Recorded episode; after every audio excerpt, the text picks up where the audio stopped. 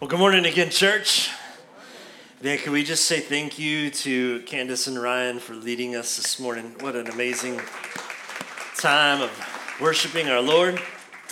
And I want to throw up my hands. I love that. And uh, I love that song. And I get caught up in that. I was, I was mowing my grass yesterday, and that song came on because I listened to music while I'm mowing my grass. And man, I was like worshiping in the middle of my yard yesterday. It was good. Um, so, uh, so in Kentucky, I love to keep sharing you my first because you know I'm from Florida, and so I ex- I've experienced a lot of firsts in Kentucky. And uh, at the beginning of the summer, I experienced my first case of poison ivy, and it has stayed with me for four weeks. It has been miserable, and uh, and so uh, that was a first. And then this week, I experienced my first attack of yellow jackets, and um, man, those suckers hurt. I'm just going to tell you and be real. That, that hurt. I may have said a word or two. Um, at first, I was plugging something into an outlet outside on our side porch, and um, and I guess they built a nest in the outlet, and um, and I thought I got electrocuted. Like I thought it went through my thumb and out my arm, and then I realized no, there's a bite on my arm, and then I saw all these yellow jackets flying around, and man, they were like kamikaze on me. And so it was crazy. And so I just like to entertain you with my firsts, and so that you know, you know what's going on in the Connor household, and as we uh, acclimate to Kentucky. And so, oh, I also learned a new Kentuckian word this week. Uh, so, you know, y'all say waspers. I will not call them waspers, they're a wasp.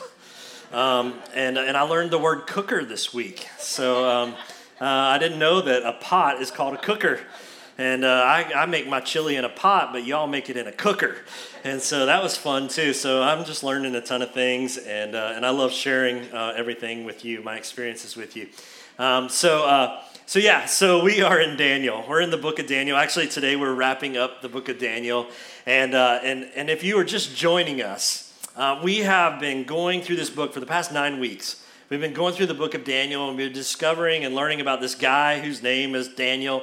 And we've discovered that he was a prophet and he was also a huge influencer in the name of God and for God. And, uh, and Daniel, if you remember, he was taken from his hometown as a teenager uh, in Jerusalem, and he was dropped into this foreign land under an evil ruler and was able to follow God. In the midst of all this chaos, in the midst of living in a culture that didn't match his culture, in the midst of a, a, a world that didn't value the same things as he did, he was able to continue to follow, follow God and be faithful in following God in this place called Babylon. And so we've called this series Daniel Following God in Babylon. And we've been asking ourselves the question, how do I how do I live like Daniel? Like how do I live my life like Daniel lived his life where I follow God and I stick to my values and I don't compromise no matter what the circumstances. Like that's what we've been asking ourselves every week as we've taken a look at a different virtue or a different word that kind of comes out of the passages that we've been reading in Daniel. And so we've systematically uh, gone through all 12 chapters and we've looked at what he did. Actually, we'll finish 12 chapters today. And we looked at what he did and we looked at what he said and how he behaved in this foreign land in which he lived. And we've discovered some, like I said, some really important virtues of how he resolved to live his life uh, with conviction and without compromise, no matter what. And we think about the world in which we live in today, and, and it's easy for us to begin to question our convictions, or it's easy for us to begin to think about compromising the things that we believe in because the world that we live in is vastly different from the world in which God has called us to live. And we've discovered how he was a man of incredible humility and how uh, he dealt with those who were in authority over him with respect and even though they shared different values than he did, we learned that he was a man of resolve, that he, he resolved early on in his life as a teenager that he was going to draw a line in the sand and that he was going to say, These are the things that I'm convicted about, these are the things that I believe in, and I'm not going to cross that line no matter what. Uh, we discovered that and witnessed his hope and his hope in the Lord, and we discovered that uh, his courage and his integrity. And, and we saw his powerful prayer life last week. And we said last week, we said that the most important thing that you can do as you live in a culture that does not share the values that you share, that the most important thing that you can have is a powerful prayer life. And we unpacked what a powerful prayer life looks like. And if you missed it, I want to invite you and encourage you to go online and watch last week because it's so important that we have this prayer life. Because as we watch the life of Daniel, we realize that it was his prayer life that kept him going. That it was his prayer life, yes, that got him into the lion's den, but it was his prayer life that also got him out of the lion's den. Because when he prayed, God showed up in a big way. And last week we ended by saying, what would it look like if we lived a prayer life and, and our prayer life was so powerful that every time that we prayed, that God showed up in a powerful way? And so we discovered this idea of prayer. And, and, and that's what we want. That's what we want. We want to live our lives. And we want to live our lives with these virtues. And we want God to show up in big ways in our lives because we also have followed the footsteps of Daniel in following God in Babylon. Because we live in a cultural Babylon right now, and we need those virtues that Daniel has modeled for us. And today we're going to wrap up this series with one word, and it's, it's an important word. It's a word, it's, it's perspective. And we're going to talk about this word perspective and how important it is for us as believers to have the right perspective.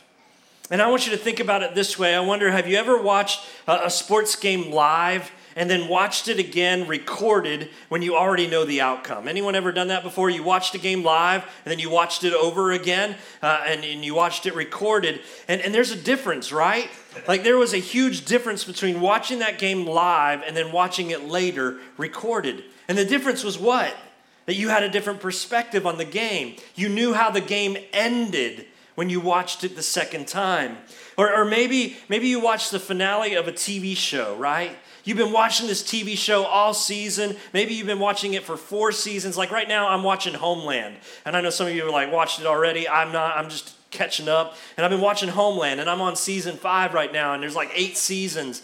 And, and, and, and imagine watching the huge finale of a TV show where there's this huge shock that unfolds in real time and you watch it in real time and you're you're gripping the side of your chair you're like man I never saw that coming or maybe you're crying because you're like man there's some things that have been resolved and it's it's an emotional thing and you're crying and, and it was just a, a big deal when you watched it the first time but then when you watch the rerun of it it's just not the same because you have a different perspective because you know how the show ends I remember uh, football.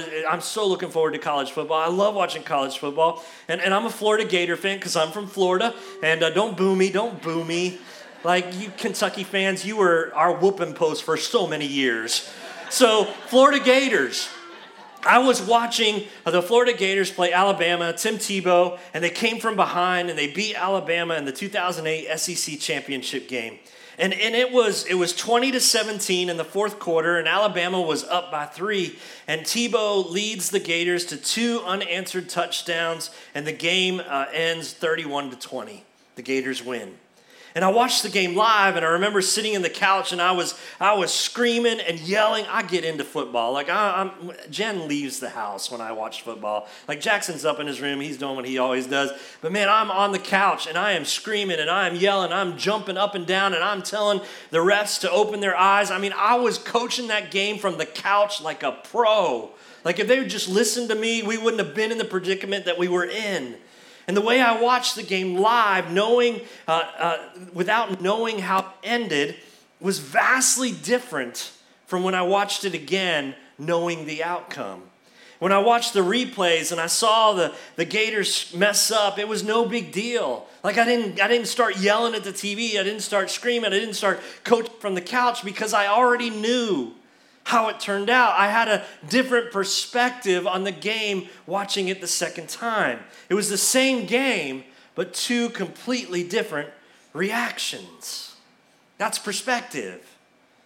And like I said, as believers, I think God wants us to have a perspective that the world does not have. Because here's what I know is that we, many oft, oftentimes, many of us, we carry all this anxiety And we carry all this worry around with us when we see what's happening in the world, when we watch the news, when we see the events that are taking place in the world, when we see things happening in our community. Uh, our, our, we get anxious and we get worried and we start and we, we worry and we start freaking out. But it doesn't have to be that way when we have the right perspective. When we have a perspective that God desires for his believers to have that the world doesn't have. And I think this is very important for us as Daniel comes to an end. And you see, in the last six chapters of Daniel, God paints a picture. He paints a picture of what the end is going to look like. And he tells us uh, the who and the what and the when and the where and the why of how things are going to unfold. And as you can imagine, just like the book of Revelation, the last section of Daniel is, it can be very uh, challenging to read. It can be, um, there, there's lots of imagery, there's lots of symbols, there's lots of things that we can get caught up in. And he tells us all of these things in the last chapters of Daniel and even in Revelation. He tells us these things not to, not to get us to live in fear. He's not trying to elicit a, a, a response of fear, but rather, God tells us these things to stimulate a response of comfort and hope and anticipation. He tells us these things in Daniel and in Revelation so that we can look at it and not lose our faith. So that we can look at the world and not say, huh, it's going to hell in a handbasket. How are we going to survive? But that we can have a different perspective on the end. And so often, when we think about the direction of where the world is going, we find ourselves reacting like we don't know how the world ends, when in fact, we do. But the reason God gives us these books of prophecy like Daniel and Revelation is so that we can have a big picture of what the end is going to look like so that we don't freak out and so that we have courage and hope.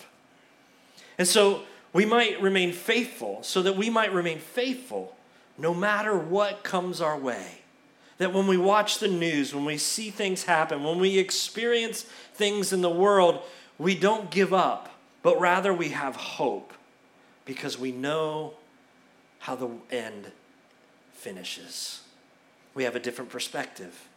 You see, God wants us to be very clear in Daniel and in Revelation, and we can get caught up in the details. And, and I'll share some of those details with you this morning. And some of you may be like, yeah, I'm not sure. And some of you be like, I never knew that. And we can get caught up in the details, but here's what we need to be very clear on is that in the end, he wins. And he is going to see us through the end times. You see, that's the perspective that God wants us to have as we read Daniel as we read Revelation and as we experience the world. Now, up until this point, uh, we have been predominantly looking at uh, the narratives. We've talked about the narratives or the stories, right, of Daniel. And we've talked about Daniel and Nebuchadnezzar and, and the dream that he had. We talked about the story of the writing on the wall. We've looked at Shadrach, Meshach, and Abednego and going through the fiery furnace. We've, we've, you all waited with anticipation for Daniel in the lion's den. You've been like, when are we going to talk about Daniel in the lion's den? And we did that, and we went there and saw that and got the t shirt and all that stuff. And so we've been through the stories but in chapters 7 through 12, there's a shift. And it turns more from these stories to these different prophecies that, again, are meant to help us remain faithful. And, and so I decided, you know, what would it be like to take all five or six of these chapters in the end of Daniel and put them into one 20 minute sermon? That'd be fun, right? Like that's going to be a lot of blast. That's going to be a blast. So, but what we're really going to do, we're not going to do all of them, but we're going to take the last few verses of chapter 11 and the first few verses of chapter 12 and, and, and see that in this picture that God gives Daniel uh, a big picture of what's to come so that Daniel and the people of God and us today would have a perspective a perspective that would result in comfort and courage and boldness in living our lives in obedience to God. So today, I want you to leave here with a different perspective on the end of the world. Now, we're going to move fast. And, and I'm going to throw a lot at you at once, so I would just say these words buckle up, buttercup, because it's going to get crazy. And we're going to read a lot, and we're going to jump between Daniel 11 and Revelation 13 and Daniel 7 and, and Daniel 12. So there's going to be a lot of jumping around. Uh, maybe you want to take some notes, but here's what I would just encourage you don't get caught up in the nitty gritty, don't get lost in the weeds, but keep the big picture in mind because that's the important part. Because here's what I know is that in the end, there is a perspective that God wants to give you and me. And that's what I want you to hear today is that perspective. So Daniel is at the end of his life. And he has experienced all these evil kings, and, uh, and God is like, listen, he's like, Daniel, and, and, and we see this in Daniel chapter 11. He's like, Daniel, you think those kings were bad? You haven't seen anything yet. Like you can't imagine what's coming around the corner. So the first thing we see this is that the end will begin with a world ruler. The end will begin with a world ruler that will be much worse than all of the others much worse than anything that Daniel's experienced, much worse than anything that we have experienced. And look, Daniel 11, look at Daniel 11:36 with me. In the beginning it says the king will do as he pleases. So he's talking about this world leader, this future world leader. And he's like, "Listen, Daniel, this king will do whatever he wants. He will do as he pleases." Now let's just recap real fast what we've learned already. In Daniel chapter 2, when Daniel uh, uh, interprets the dream of the king, King Nebuchadnezzar. There was a statue, remember? There was this huge statue of these different kings and kingdoms. But we also saw in Daniel chapter 7 that there was another vision, and there were these four beasts. And uh, the four beasts that represented the same things that the statue represented. And this comes into play when thinking about who is this world leader that's going to conquer the entire world. And Daniel 2 talks about that statue, again, that was made with a head of gold. That's where it began. It began with a head of gold that represented King Nebuchadnezzar, and we talked about that. And we talked about how it represented the Babylonian Empire. We jumped over to Daniel chapter 7 later on, and we realized that he was describing it as the winged lion, and we talked about that beast, the winged lion. In Daniel 2, we talked about uh, the next part of the statue was his chest and his arms, and that those were made of silver, and that represented, um, and, and that the, the, the, uh, the, the um, oh, it just left my mind, the uh, Persian. And, uh, and, and, and, and then in Daniel 7, it describes it as a bear.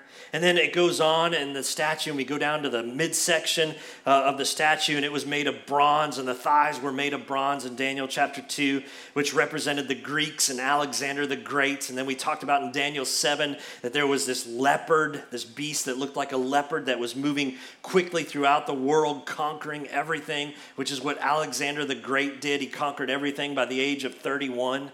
But then we eventually got to the legs the legs of the statue that were made of iron, which represented Rome and the Roman Empire that was yet to come. But in Daniel chapter 7, it was the iron beast that had 10 horns in it. And look at how Daniel describes him in chapter 7. And this is what the Daniel 11 is talking about. And when he says that it will be a king that does as he pleases. Daniel 7 8, it says, While I was thinking about the horns, there before me was another horn, a little one, which came up among them. And the three of the first horns were uprooted before it. And this horn had eyes like the eyes of a human being, and a mouth that spoke boast, boastfully. And so it's as if this little horn uh, had to kill these three other rulers, and these horns represent the political leaders of the time. And, uh, and, and, this is a this world leader begins to take over. Uh, and, and, and Revelation 13 gives us a little more detail. And so if you flip over to Revelation 13, or maybe you don't want to flip, but you just read along and then write it down. But verses 1 and 2 says this It says, The dragon stood on the shore of the sea, and I saw a beast coming out of the sea. And remember, it had ten horns and seven heads, and with ten crowns on its horns, and on each head a blasphemous name. And the beast, check this out, the beast that I saw resembled a leopard but it had feet like those of a bear and the mouth like that of a lion. Does that sound familiar to you? And the dragon gave the beast his power and his throne and great authority. And so, this beast that is coming out, uh, it represents the beast that we find in Daniel chapter 7. And then we see this dragon. And this dragon is, is re- in Revelation 13, it represents the ultimate enemy Satan, who was trying to destroy God's people. And this beast is the world leader, and the dragon gives all his power and authority to the beast. And so, one of the things that God shares with Daniel, and that he also shares with Apostle John in Revelation, is this idea that there is going to be a world leader that will rise at some point. And, well, what is this world leader going to do? Well, the world leader will, eh, the end will begin with a world ruler that will propagate a world religion. So look back at Daniel chapter 11, 36. It says again, the king will do as he pleases. He will exalt and magnify himself above every God and will say unheard of things against the God of gods. And he will be successful until the time of wrath is completed, for what has been determined must take place. He will show no regards for the gods of his ancestors or for the one desired by women, nor will he regard any God, but will exalt who? Himself above all of them. So in the end, he's not only going to rule the world, but he's going to tell everyone else, You will worship me. And let's look at how Daniel describes it in chapter 7. He says this in verse 25 he says of this world leader, he will speak against the Most High, that's God, and oppress his holy people and try to change the set times and the laws. The holy people will be delivered into his hand for a time, times, and a half a time. Now that's like a weird thing, right? Time, times, and a half time. And, and he's going to persecute. So, what Daniel is saying is this world leader is going to persecute the followers of God. And why? Because they refuse to worship the beast. But there's a time limit on this, that his time will expire. He only has so much time. And it says this it says, but only for a time, times, and a half a time. And I'm like, well, how, when I read that, I'm like, what, how long is that? What does that mean? And it seems to be three and a half times, that that phrase meant three and a half times. And I thought, well, three and a half times what? And many believe that it would say uh, three and a half years that some scholars say three and a half years. And why would they say that? Well, because if you look at Revelation chapter 13, verse 3, here's what it says. It says, One of the beasts, one of the heads of the beast, seemed to have a fatal wound, but the fatal wound had been healed. And the whole world was filled with wonder and followed the beast. They're, they're mesmerized by the beast. And people worshiped the dragon because he had given authority to the beast. And they also worshiped the beast and asked, Who is like the beast? Who can wage war against it? And the beast was given a mouth to utter proud words and blasphemies, to exercise its authority for how long? 42 months. And if you do the math, I did the math for you 42 months is three and a half years. And so potentially there's coming this time in the future where there's going to be this three and a half year period where not only is this world leader uh, leading politically and politically reigning over everyone, but he's also religiously reigning over the earth. And those that get in the way, either politically, uh, militarily, or religiously, will meet their own doom. And it's going to be gruesome. And it's going to be a hard time for those of us who follow God. And Revelation continues and says this in chapter 13, verse 6. It says, It opened its mouth the beast did, to blaspheme God and to slander his name and his dwelling place and those who live in heaven. Paul talks about this world leader in Second Thessalonians, and here's what he says He says that this person is a man of lawlessness who will go to the temple and sit himself on the throne and declare to be God. That's who this beast is, that's who this world leader is. And so the author of Daniel and the Apostle John in Revelation and, and Paul in Second Thessalonian are laying this out. And why? So that God's people will be aware, and so that God's people will be ready, and so that God's people will have a perspective that no one else has as it unfolds in real time. But then it goes on even further. And it goes on to say this that the end will begin with a world ruler who will propagate a world religion, inducing a world war. Now, we all would agree that World War II was a horrific war, and we saw so many losses there. It was bad, it was ugly. Nothing, it, it's nothing compared to what we are going to see in the next verses in Daniel chapter 11, starting in verse 40. It says, At the time of the end, the king of the south, whoever that is, the king of the south, if you, think of it from the perspective of an Israelite, the king of the south uh, would be someone that where this king is setting up camp, which is Israel. Um, the verses of the king of the south, it may be someone of African descent uh, coming up through Egypt or Ethiopia or Libya, uh, which are different countries that are mentioned in this passage, but we don't know. We don't know who the king of the south is, but it says the king of the south will engage him in battle uh, in verse 45. And the king of the north will storm out against him with chariots and cavalry and a great fleet of ships. He will invade many countries and sweep through them like a flood. So there's this enormous battle that is going to take place, but it goes on in verse 41 and says, And he will also invade the beautiful land. Many countries will fall, but Edom, Moab, and the leaders of Ammon will be delivered from his hand. So apparently, modern day Jordan is not going to be harmed. But then, verse 42, it says, He will extend his power over many countries. Egypt will not escape. He will gain control of the treasures of gold and silver and all the riches of Egypt with the Libyans and the Cushites in submission. But reports from the east and the north will alarm him. So there's this battle that comes from the south and, and he wins the battle.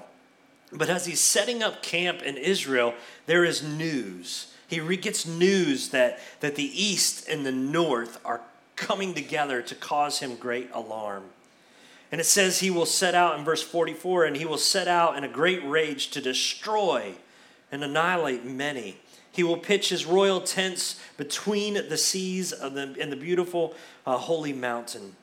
So there's this huge battle that's going to take place in the south, and then there's news of invasion from the north and the east. And so the enemy decides to set up camp in Israel with the sea on one side and Jerusalem on the other. And Revelation talks in more detail about it. In Revelation chapter 16, verse 12, and I know I'm throwing a lot of verses at you, but hang on. It says, The sixth angel poured out his bowl in the great river Euphrates and it was dried, the water dried up to prepare the way for the kings from the east.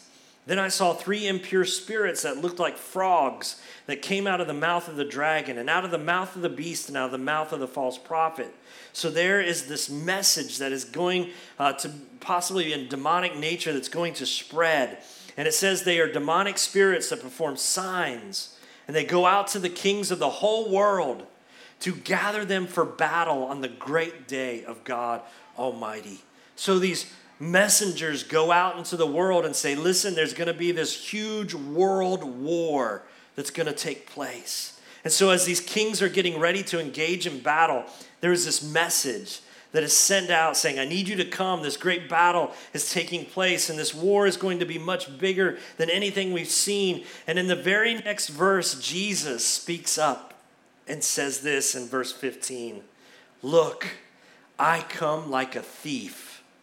Blessed is the one who stays awake and remains clothed so as not to go naked and be shamefully exposed. In other words, Jesus is like, I want you to have perspective on all of this. I want you to know that this is coming. And as the rest of Revelation unfolds, I want you to know what the end looks like. Jesus is like, I want you to have the big picture so that you are aware, so that you are awake, and so that you know how to be able to act. Like, I don't think Jesus like, I want you to know every nitty gritty detail. Because we can read Revelation and we can try and figure out all the nitty nitty gritty details of the end times, and we could spend years doing that. But here's what Jesus wants us to know, and the purpose is that I want you to know the big picture, the 30,000 view, feet view, so that you are aware, so that you are awake, and so that you know how to be able to act.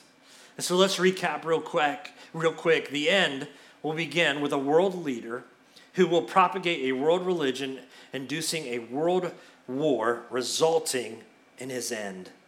So Daniel 11 ends with these verses in 40 and with this verse in 45. It says, "Yet he, the enemy, will come to his end, and no one will help him.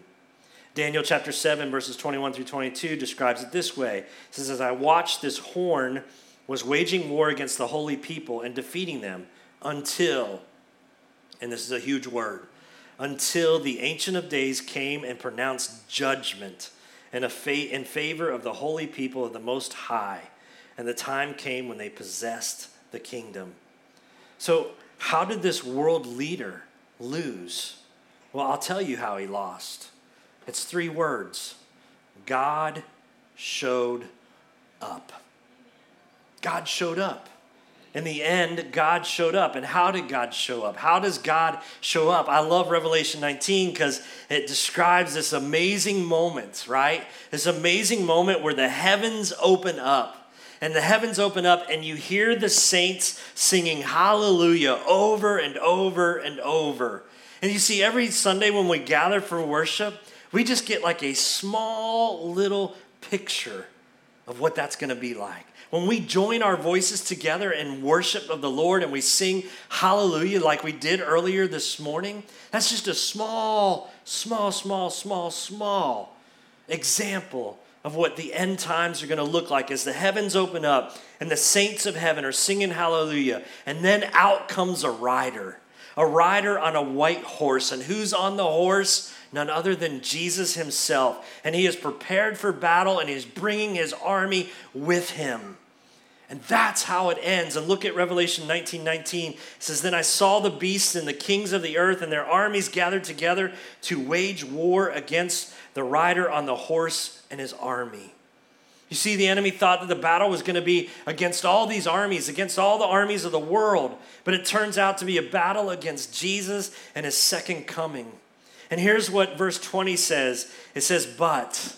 And I get excited anytime I see the word but in the, in the, in the in the Bible, I get excited. Like, I'm like, oh, something's good about to happen. Because anytime in the Bible it says but, it's like, but something's good about to happen. And here's what it says in Revelation it says, but the beast was captured, and with it the false prophet who had performed the signs on it on its behalf. And with these signs, he had deluded those who had received the mark of the beast and worshiped its image. And the two of them were thrown alive into the fiery lake of burning sulfur. So, but Jesus comes and the enemy is destroyed. That's the but. That's what we should get excited about. That's the end of the story. That's the end, and the guy, basically, the end of how Daniel's vision ends.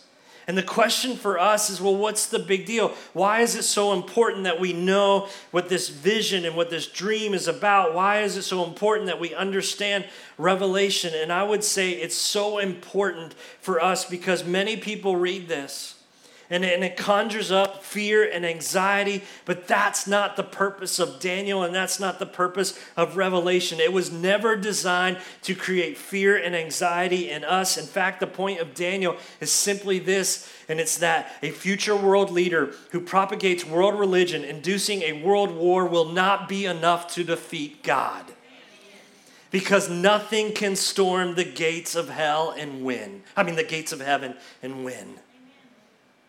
God wins. Nothing is able to defeat God. It doesn't matter how much evil enters into the world. It doesn't matter how much power a particular person has. It can even have the full backing of Satan himself, and it won't be enough because in the end, God is victorious.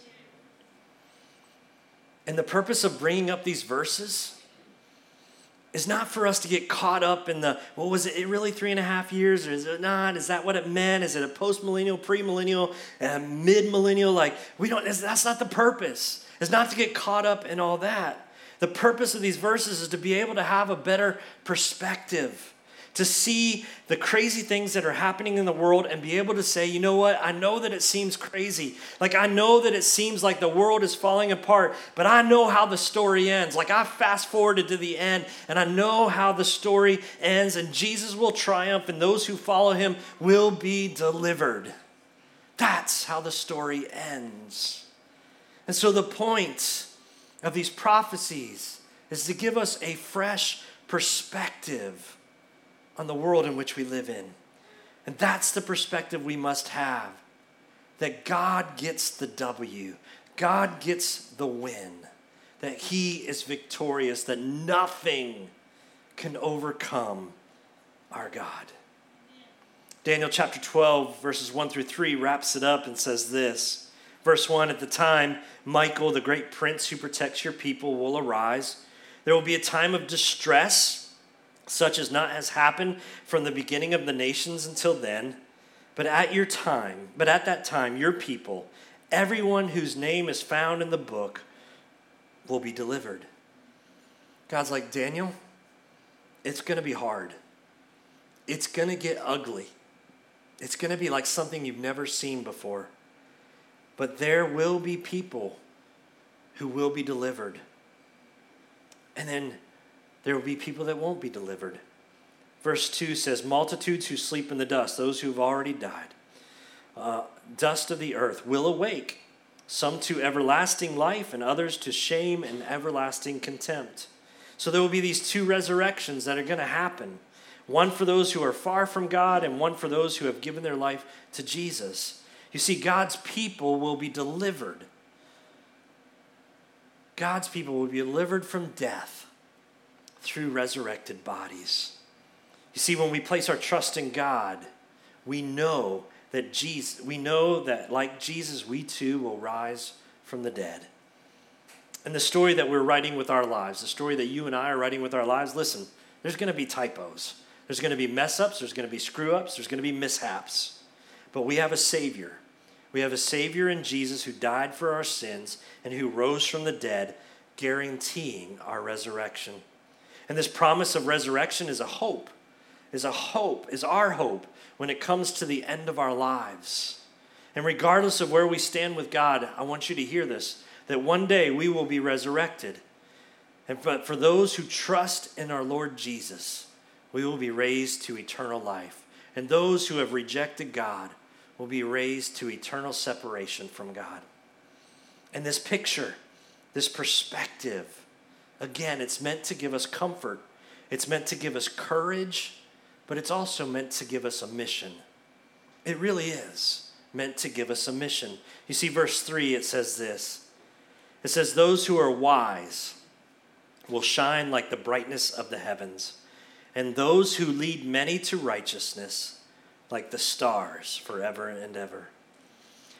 And as God is saying this to Daniel, I just have a picture in my mind of God giving David a little wink, or uh, giving Daniel a little wink and saying, Hey, Daniel, does that sound like anyone you know?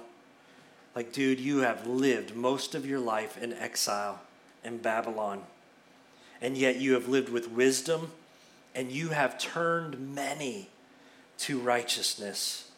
And when your day comes to an end, he says, You will rise and you will be resurrected, and you will shine like the brightness of the sky above and the stars forever and ever. Listen, church, here's another perspective on this passage. That not only is it to give us hope and courage, but it's also to give us a mission like Daniel, to bring as many people, as many people into the righteousness of God as we can. To share our story with every man and every woman and every child so that they too might be resurrected to life forever with God. That's a perspective. And I hear so many people say, but Pastor Ricc, you, you just don't understand how hard it is to share Jesus in the world we live in. And I would say, you know what? It wasn't as hard as it was for Daniel.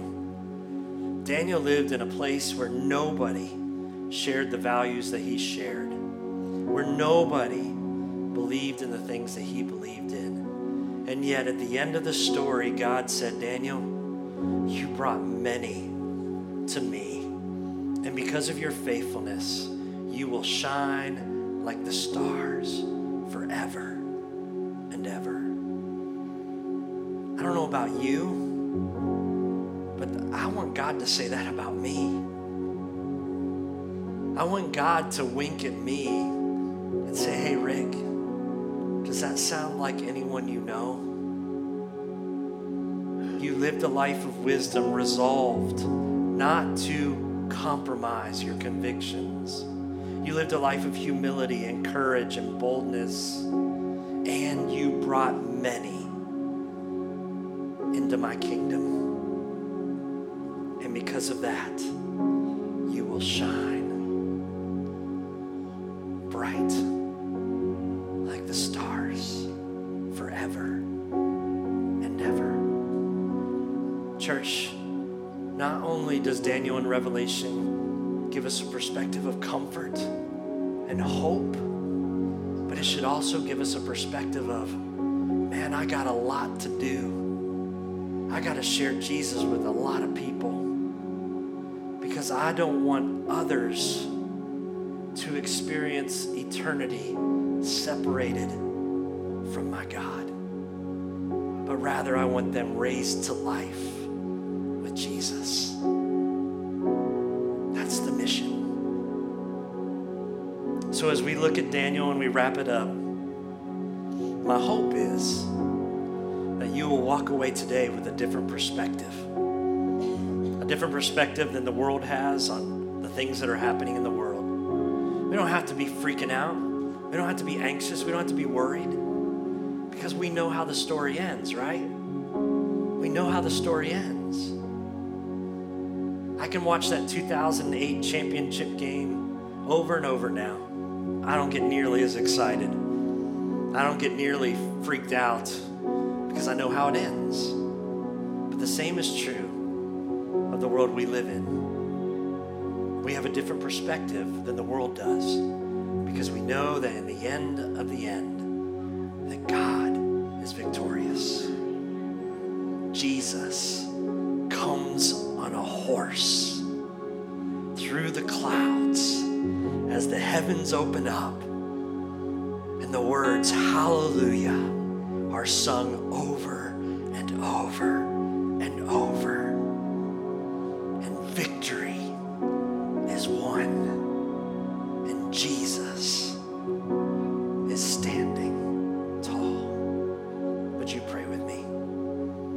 Father God you are so good God you are amazing and God, I love that we can have a different perspective on this life that we live. A perspective that says no matter how crazy the world seems to be getting, that we know how the story ends. We know that at the end of times that you are victorious.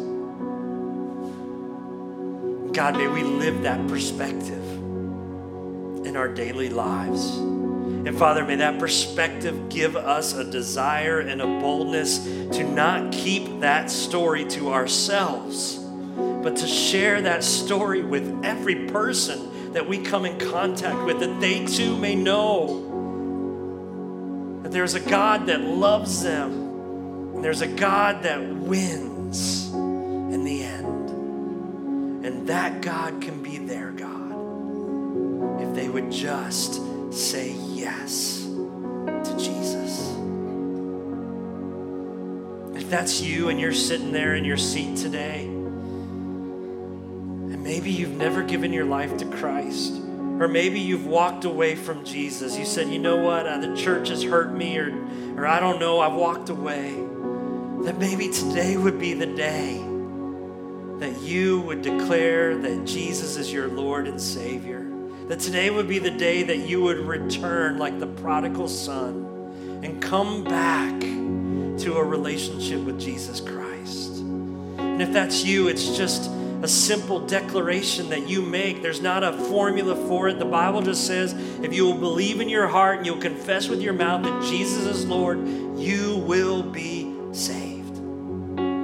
So if that's you today, confess God, I have lived my life without you. I have walked away from you. I have lived a life of sin, but today I want to live my life for you. Would you come and be my Lord and Savior? I invite you into my life right here, right now, in this place.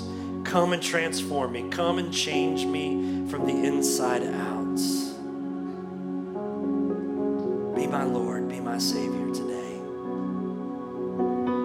That's you, just invite the Lord in. You don't, you don't have to understand it all. You can even say, God, I don't understand it all, but I know I want you. I want you in my life. I invite you in. Come, Lord Jesus. For the rest of us, maybe today is just a wake up call. Maybe the wake up call is you know what? I don't know if God would say to me that I'm going to shine like the stars because I haven't been sharing my story. I haven't been telling others about Jesus. I haven't even been living my life the way I should. And maybe today is the day that you come and you just repent of that. Confess. Say, God, I'm sorry. I'm sorry for being a coward. I'm sorry for being ashamed. I'm sorry for not holding to my convictions. Today I'm being resolved. I'm drawing the line in the sand and saying, you know what? Starting today, I'm going to live my life for you. I'm going to tell others about the great things that you're doing. I'm going to live with a different perspective on life. Just tell them. Just share it with your with God today. Father, would you just come and your Holy Spirit? Would you just do the work of convicting in the lives of the people in front of me and in my life? God, would you convict me? Would you burn away the junk in my life so that I might be more, uh, more like you, so that I might be transformed and, and so that I might be bold and courageous and share you with people more and more. Lord, we want to be that light in the sky. We want to shine bright for you. We want to be a city on a hill. We want to be the light of the world so that others might see you and not spend eternity separated from you, but spend eternity in your presence with you. Come, Jesus. Speak to us now. In your name we pray. As we prepare to sing this closing song, I want to invite you in that spirit of prayer. If you want to come and spend time in prayer, you come up front. These, this is our altar area. May not look like an altar you grew up with, but it's an altar area you come and spend time in prayer. If you want someone to pray with you, I'm right there on the front row, or grab someone near you and say, Hey, come pray with me. And come and spend time praying. But let's stand together. And, and as that picture of the heavens opening up and the, the saints singing together with all their voices, Hallelujah, let us worship our Lord, knowing that there's victory in Jesus.